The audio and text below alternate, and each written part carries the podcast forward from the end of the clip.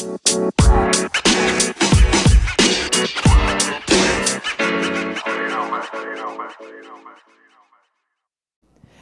we're continuing on this series of what does Jesus change? Really digging into that question because it's one of those things where it's like, okay, we're 2,000 years later. Did Jesus really change anything about our everyday lives, about our communities? Because bad things still happen. There's still pain. There's still suffering. And so for today, we are continuing in the Gospel of John, which we were in last week. And the Gospel of John, like I said, it's unique. It is a little bit different from Matthew, Mark, and Luke. It's got a little bit different kind of audience that first heard the words of John that were impacted by John. John was written later than the first three. And it seems to really hit on a couple of things that have happened. In the book of John, we get this tension between Christians and the Jewish community, that there's some angst there. And what we know historically is that really builds towards the end of the first century. It builds significantly after 70, which is when the temple was destroyed destroyed by the, by the Romans. The Jewish temple was destroyed by the Romans.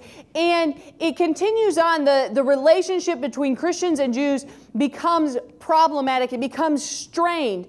Part of this is Christians want to distance themselves from the Jewish community, especially as the Romans are starting to crack down on the Jews because there continues to be revolts. There continues to be animosity between the two. That the Jews are like, we want you out. We don't want to be occupied by you anymore. And the Romans finally will destroy Jerusalem. In fact, not only destroy it, but they will rename it in 137. And by this point, Christians and Jews are definitely on opposite ends of certain things.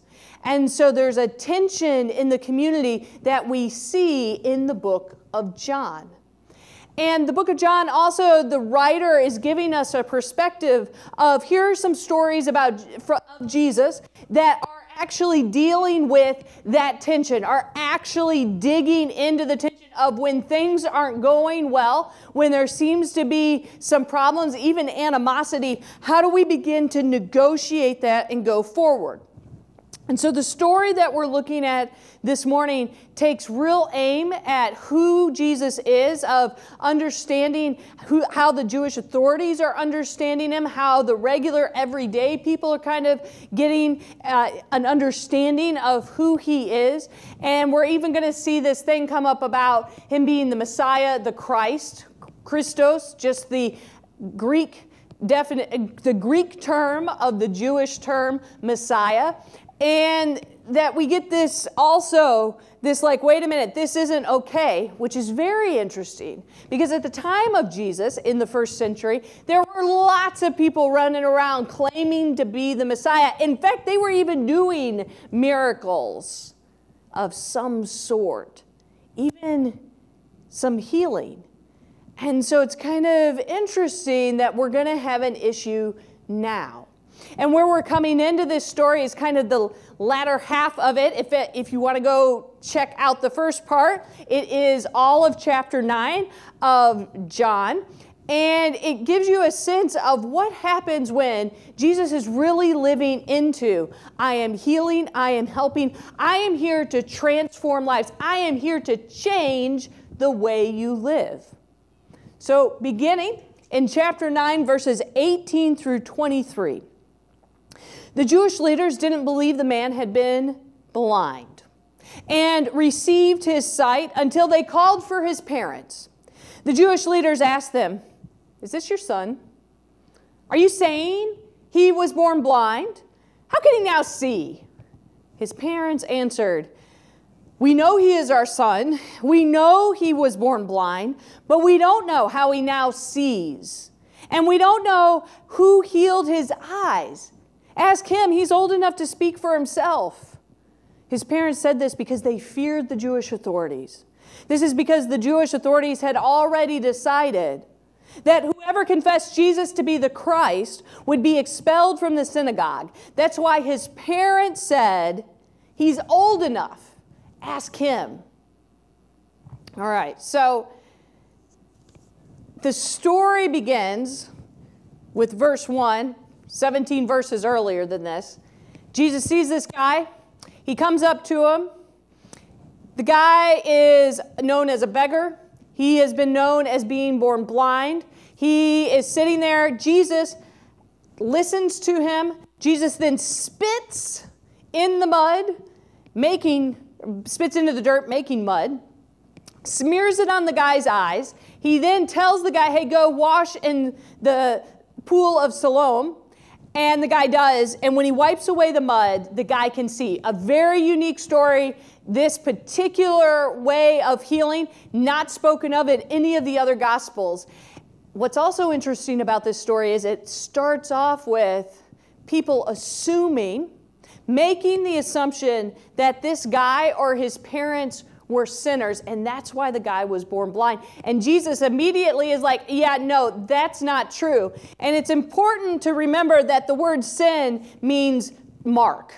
And how John uses the term sin is to give us a sense that when we sin, we are disconnected from God that we are disconnected, we are not in relationship with. And so for John, Jesus is showing in the book here, in this story, that wait a minute, no, no, no, this guy, he was born blind, but he's not disconnected from God, and nor are his parents.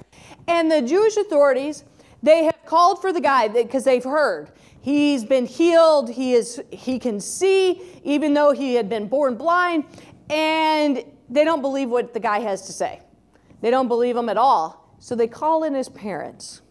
And so, starting there, they don't believe him because they have a particular perspective about who this guy is. He's nothing more than a beggar, he's nothing more of society. He is not worthy of. There's a difference in him from everybody else, and they don't want anything to do with it. And they still have this perspective of trying to get at Jesus. They're like, wait a minute, Jesus, help this guy? Yeah, no, we are not okay with this. And so they call for the parents. And the parents come and they question, yeah, that's our son. Yes, he, he was born blind, and yes, he can now see, but why don't you go talk to him? Now, the narrator of the story is like, well, the parents answered this way because they feared the Jewish authorities. They feared being expelled, removed from the community, and so they were like passing it off. But here's another thing that's happening. Here's something else to keep in mind that these parents are like, no, this guy, our son is perfectly capable.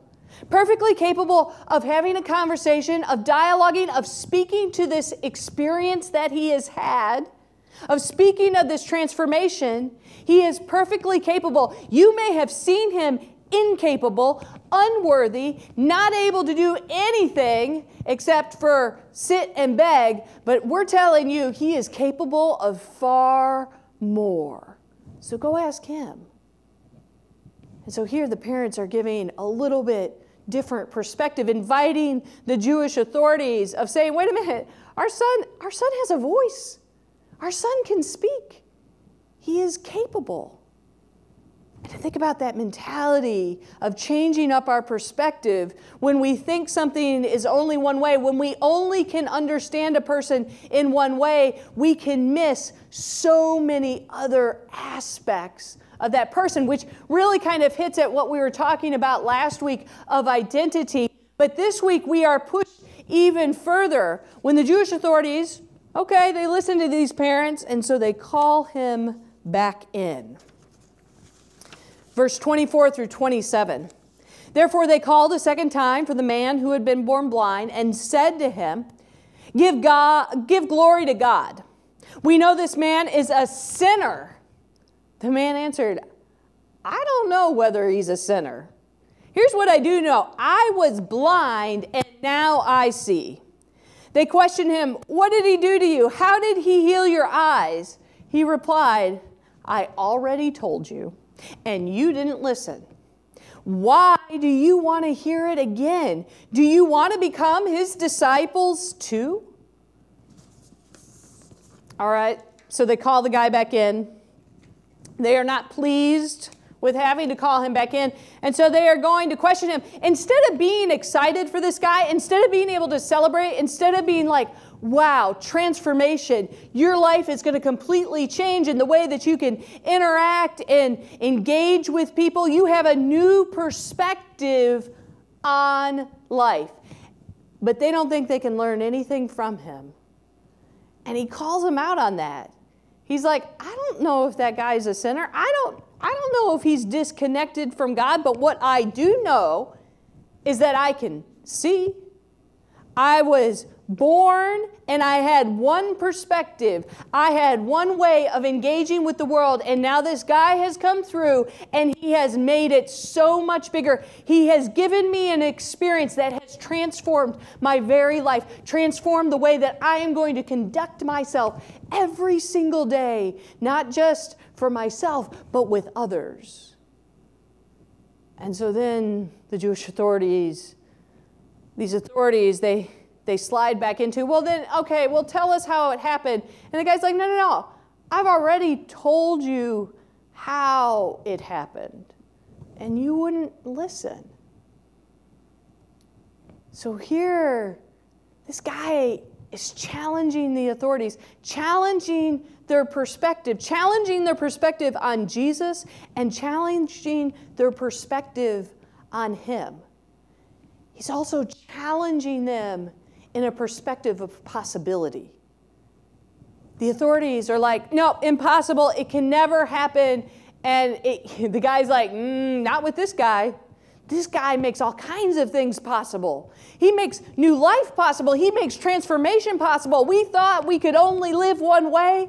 And this guy comes and is like, no, there's so much more to life when we get connected to God, when we open up our perspectives, our eyes, our being to new things. And so the authorities are about to have a response to that. They insulted him. You are his disciple, but we are Moses' disciples. We know that God spoke to Moses, but we don't know where this man is from. The man answered, this is incredible. You don't know where he's from, yet he healed my eyes. We know that God doesn't listen to sinners. God listens to anyone who is devout and does God's will. No one has ever heard of a healing of the eyes of someone born blind. If this man wasn't from God, he couldn't do this. So immediately, they attack him. They attack this man who has been healed, whose life has been transformed, who should be in the moment of the greatest celebration of his life. He is being attacked once again for his differences because that's not how they think it should have gone. And so he responds. You, he responds to them going, wait a minute, okay, you can say you're Jesus' disciple, but we are Moses' disciple. And what's interesting about that, Jesus constantly is pointing back to many of the laws of Moses. In fact, that great law that comes out of Leviticus is to love God and to love neighbor. Jesus didn't make it up. Jesus was pulling from. Jesus often was highlighting the aspects of the law that many others forgot because they were life giving instead of controlling. And so here we get this sense from the authorities they're just wanting to put everybody down because that's not how they would have done it. That's not how they perceive the world. That's not how they perceive God. That's not the, how they perceive we should live. And so here, the man is challenging. The man is challenging the authorities by continuing to point to Jesus, continuing to point to the connection to God. And when he says, this is incredible. You don't know where he is from, yet he healed my eyes.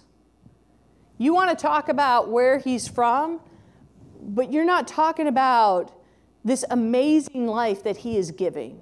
You are not talking about how he can help us thrive, how he helped me thrive, but how he can help you thrive. You want to get caught up in this detail over here when we need to broaden our perspective. Broaden our perspective of possibility. But then he says something kind of interesting. And maybe when I read through it, you kind of went, wait a minute, what did that say? We know that God doesn't listen to sinners, God listens to anyone who is devout and does God's will. No one has ever heard of a healing of the eyes of someone born blind. If this man wasn't from God, he couldn't do this. And you maybe you hear that and you're like, wait a minute, I thought all of us sin. I thought all of us at all of us screw up. None of us are perfect. All of us sin and fall short of the glory of God, right? That's why there is grace. That's why there's forgiveness and compassion and mercy. And so, wait a minute, because I screw up and I don't get it right and I have trouble with, God doesn't hear me? It's not what the guy's saying. The guy is pointing out that healing, that Healing and thriving and life and transformation comes from God. It doesn't come from somebody else. It doesn't come from it doesn't come from destructive forces. It doesn't come from ill intent. That Jesus being able to heal, Jesus being able to help us thrive is directly connected to God. Because when we get disconnected from God, when we get that relationship is kind of severed, that's when crazy things can start to happen. That's when maybe maybe we don't care about our worth nor anyone else's or when we are struggling to hear love and compassion that when we get disconnected, maybe anger starts to take root, or angst, or anxiousness. Peace gets shoved aside. And so this guy is pointing to the fact that healing, goodness, compassion, mercy, thriving in life comes from God, and Jesus is a part of that.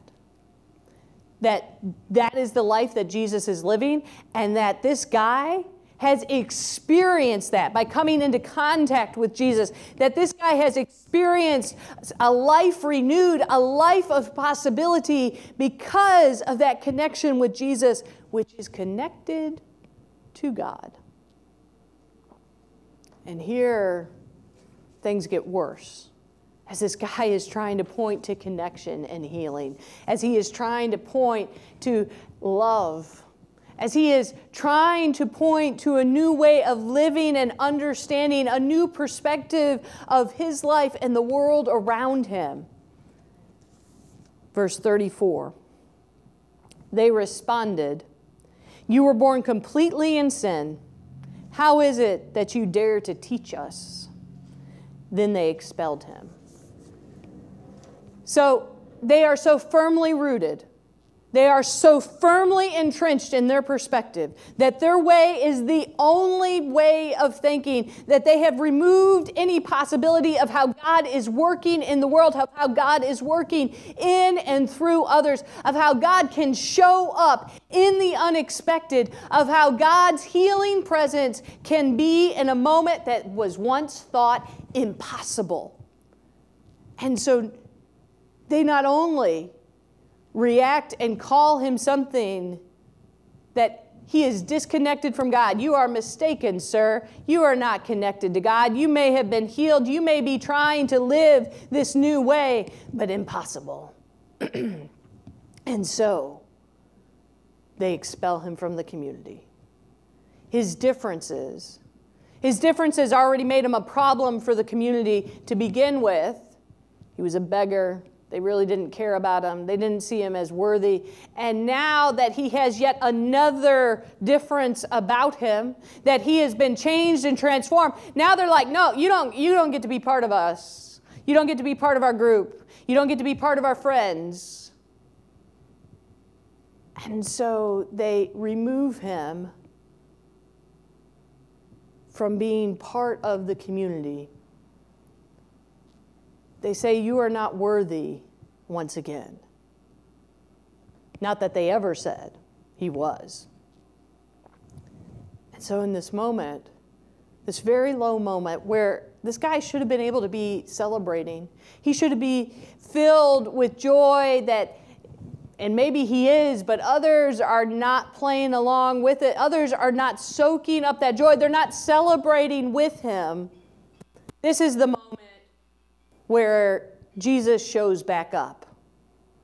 Right? Jesus has not been present. He's been talked about a whole lot.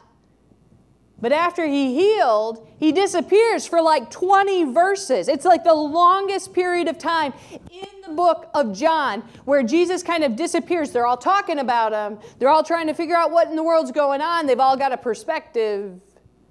And here, when this guy is thrown out, when he is said he is not worthy, when he is said, ah, we don't love you, we're not trying to understand, you are nothing that's when Jesus shows back up. Finishing up in verses 35 through 38. Jesus heard they had expelled the man born blind. Finding him, Jesus said, Do you believe in the human one? He answered, Who is he, sir? I, I want to believe in him.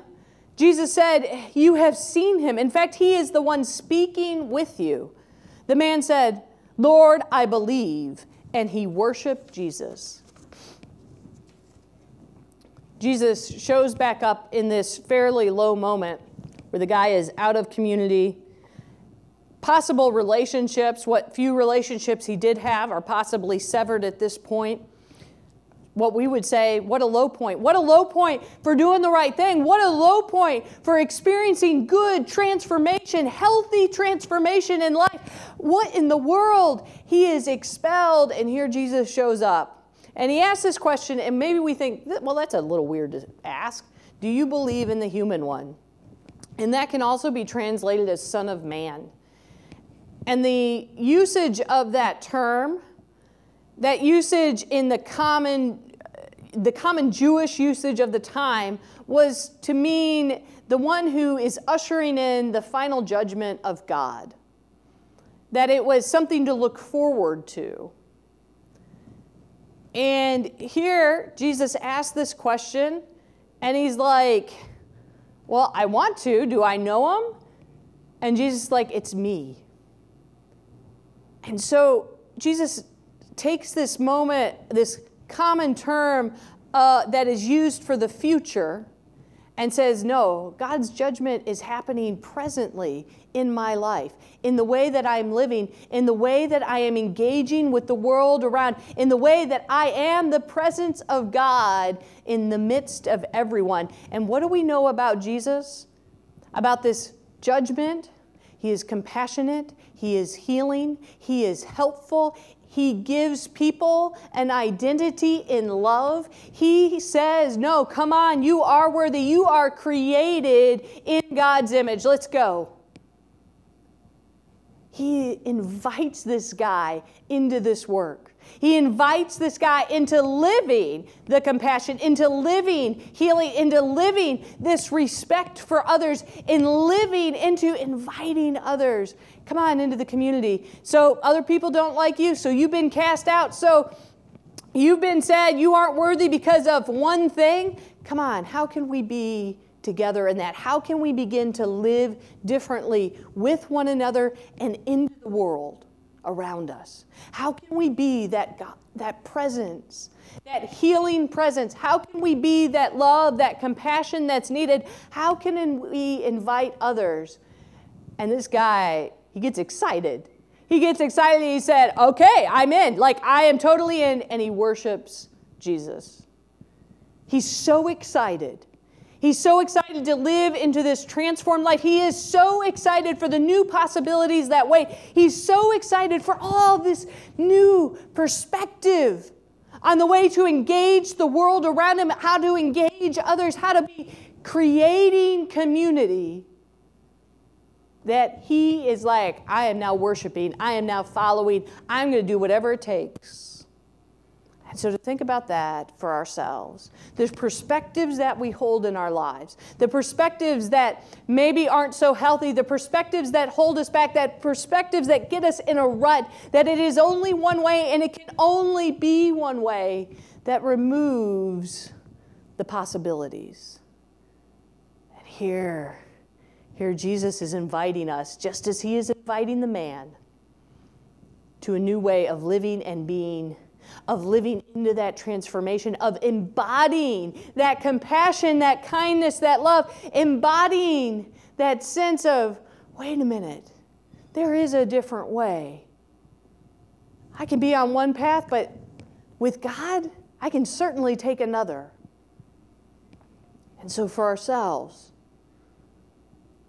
for the people that surround us, for the communities that we live in, how will we allow this story to challenge our perspectives about one another, to challenge our perspectives about how to live with one another, challenge our perspectives about how we ourselves can live when we are connected to God, when we are connected to the life of Jesus, when we are willing to try and embody the risen Christ?